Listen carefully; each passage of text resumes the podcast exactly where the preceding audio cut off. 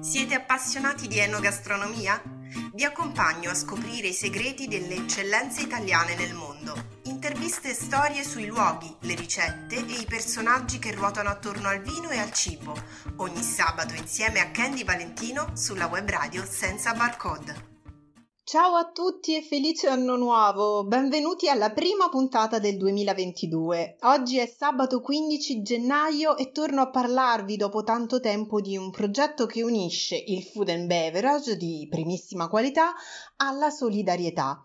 Caffè Nemorense è un punto di ristoro e di ritrovo all'interno del Parco Virgiliano, nel cuore del secondo municipio di Roma, ripristinato qualche anno fa grazie all'impegno della cooperativa sociale Baricamà insieme alla società Bistro Granma SRL. È una bellissima struttura coperta, un chiosco in muratura che si trova proprio nel recinto del parco e dispone anche di sedie e tavolini all'aperto immersi nel verde, dove poter fare colazione, pranzare o in primavera ed estate anche prendere un aperitivo la sera in qualsiasi giorno della settimana. A parlarcene oggi c'è lo chef Lorenzo Leonetti. Ciao Lorenzo, benvenuto in trasmissione.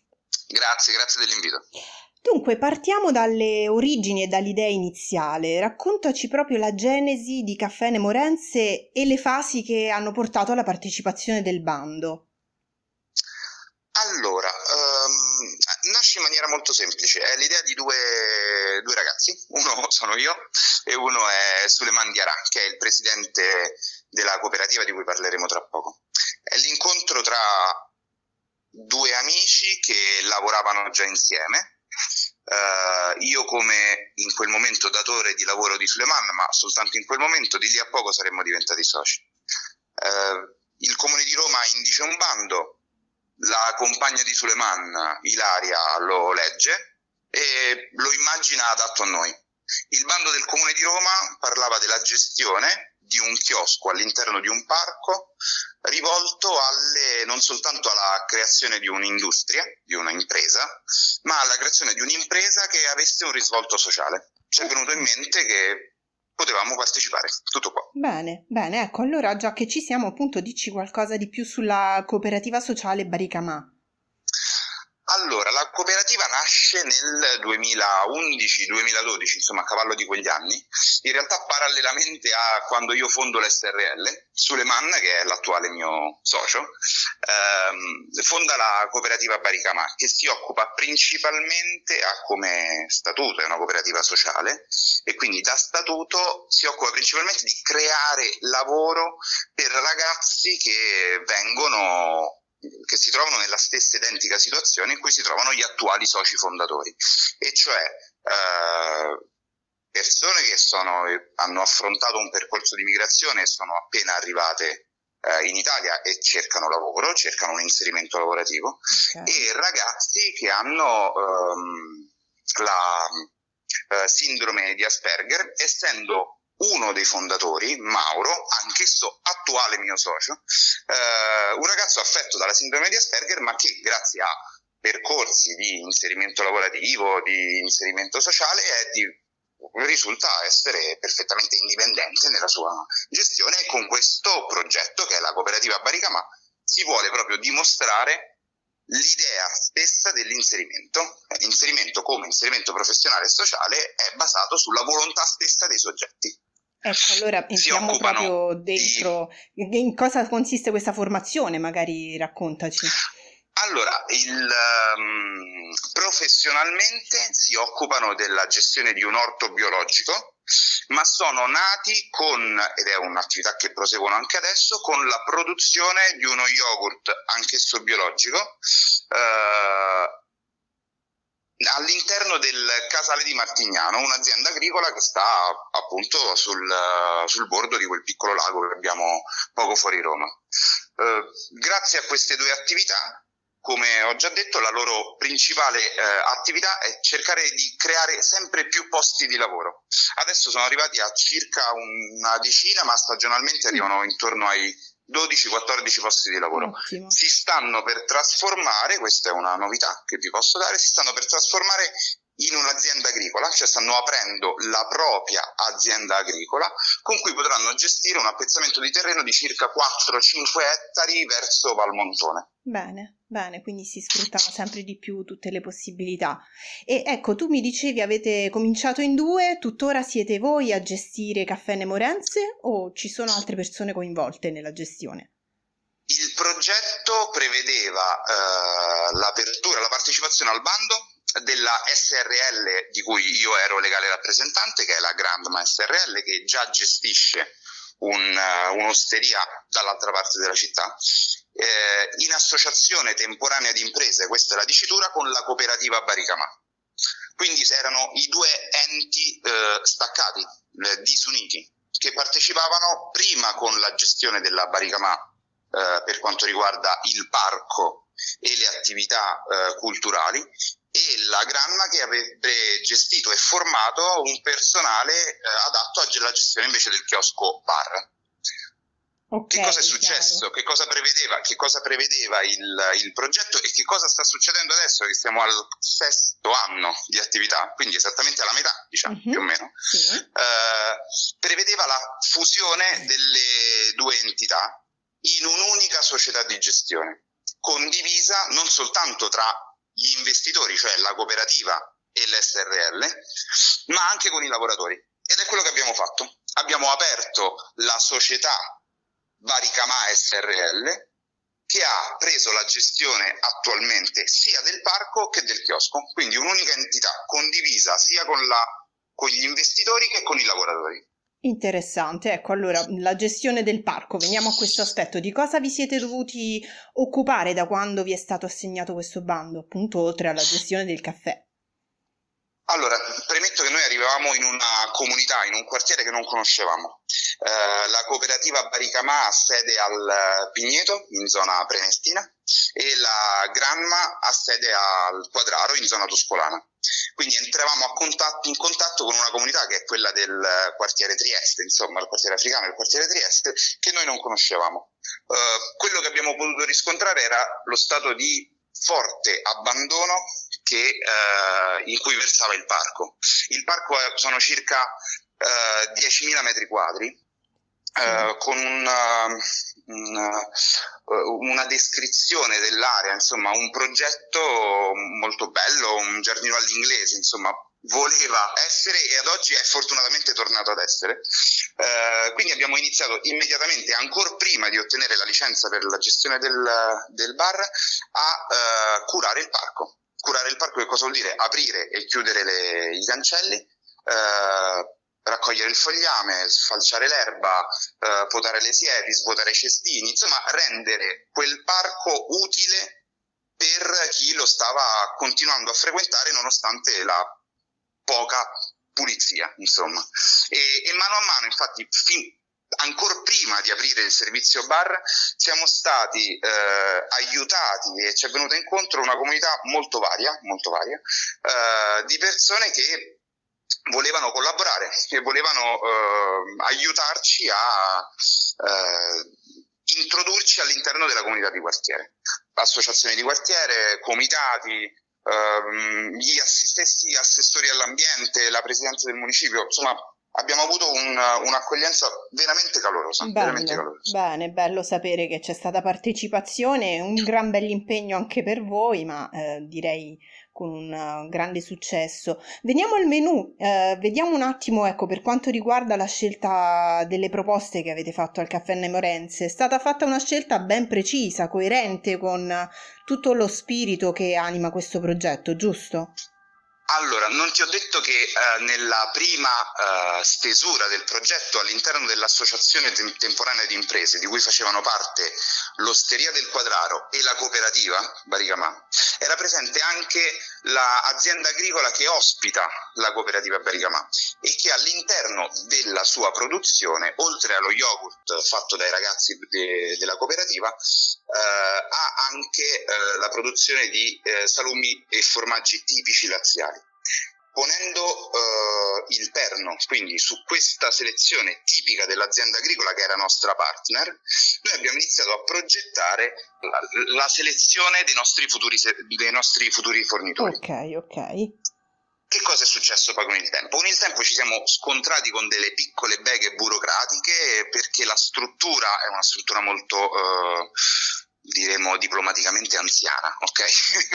la struttura sì. che ospita il chiosco e, e che non, um, diciamo, non rispecchia tutte le, uh, le, le, caratteristiche sanitarie richieste dall'ASL. Ci vuole un percorso abbastanza lungo perché è un bene culturale di modifica della struttura interna per poter uh, manipolare, si dice tecnicamente, o comunque lavorare certo. le materie prime. Okay? Certo. Uh, quindi abbiamo trasformato la nostra iniziale selezione di materie prime in una selezione di prodotti lavorati e abbiamo scelto il più possibile e ci stiamo avvicinando molto, diciamo al 100% della nostra, della nostra, dei nostri fornitori, li abbiamo scelti in maniera ehm, basandoci sull'etica alimentare. Che cos'è l'etica alimentare? Sono tutta una selezione di prodotti che hanno a che fare o con il commercio etico e solidale direttamente, cioè laddove i lavoratori non sono sfruttati, pensiamo al caffè, la cioccolata, ehm, gli snack eh, e eh, i gelati, per esempio, o quando una, eh, è possibile riconoscere una filiera controllata o a chilometro zero. Uh, gelati con frutta fresca, uh, bevande analcoliche come uh, la versione italiana della Coca-Cola che viene prodotta con, sì. prodotti, con prodotti, nazionali, la Mole Cola. Noi siamo i maggiori Bellissimo. consumatori di Mole Cola di Roma, siamo contenti di poterlo dire. Bene, bravi. e, ehm, niente, diciamo che piano piano, con, con, con, un pochino di fatica, questo sì, perché un chiosco in mezzo a un parco chiaramente deve, avere, deve, deve contenere i prezzi, non si può proporre, e noi non ci volevamo proporre come un locale d'elite, noi volevamo proporci come il locale sì degli abitanti di quel quartiere, che eh, comunque è una popolazione ab- abbastanza agiata, ok? Ma anche come chiaro, il, chiaro. Il, il locale per i lavoratori di quel quartiere. Eh, è un quartiere molto anziano, è, è il quartiere più anziano di Roma ci è stato detto da, dall'assessore alle politiche sociali. Um, che cosa vuol dire questo? Vuol dire che c'è tanti eh, nonni e nonni con nipoti, per esempio, o mm. ci sono tanti anziani soli certo, e ci sono certo. tanti anziani soli con badanti. Certo. Quindi non è detto che in un quartiere ricco di Roma la popolazione abbia sempre un'offerta adatta alle proprie eh, tasche, tra virgolette. Eh, abbiamo incontrato tante persone in difficoltà che non riescono e non riuscivano a trovare un luogo di incontro eh, dove non gli era richiesto un sovrapprezzo per il servizio al tavolo, dove il caffè era arrivato ormai a un prezzo esorbitante e quindi noi ci siamo, mh, mm, abbiamo deciso di usare la nostra posizione di vantaggio, questo lo ammetto, perché essendo all'interno di un parco noi abbiamo un numero infinito di sedute, per esempio, per cui per noi le belle giornate sono Uh, è come se offrissimo posti a sedere, nient'altro. Capito. Non vogliamo nient'altro. È, è, una cosa che viene in maniera conseguente. Certo. Quella di consumare qualcosa. Certo. Lorenzo, tu sei, come accennavi, proprietario e chef dell'osteria Gran Mane, il quartiere Quadraro di Roma. Sicuramente avrai modo, avrai tanto da portare della tua esperienza di lavoro anche in questo chiosco. Ti viene in mente qualche esempio? Collana editoriale senza barcode per autori non omologati e non omologabili. È il gruppo CTL Editore per Libecio Edizioni a pubblicare della collana editoriale curata dall'associazione Senza Barcode. Invia il tuo manoscritto a libri chiocciola saranno letti e valutati. Se ritenuti idonei verrà fatta una proposta editoriale per un contratto che non prevede acquisto copie e neppure di versare un contributo per la pubblicazione. L'associazione senza barcode si occuperà anche di lavorare con te sulla copertina e poi la promozione firma, copie, presentazione del tuo libro online e offline e poi festival, concorsi, rassegne letterarie. Insomma, se sei autore, tira fuori il sogno dal cassetto e invia a libri chiocciolasenzabergot.it la tua biografia, il manoscritto e la sinossi. Anche se il tuo libro non sarà considerato pubblicabile, riceverai una risposta. Prosa, poesia, racconti tutto quello che hai da dire.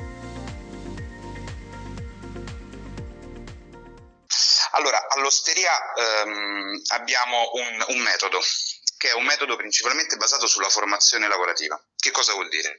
Uh, mi piace pensare che da grande, ok, ho quasi 40 anni, non sono giovanissimo, però mi piace pensare che da grande farò il uh, professore, il formatore soprattutto. E in cucina, ovviamente, nell'ambito della ristorazione.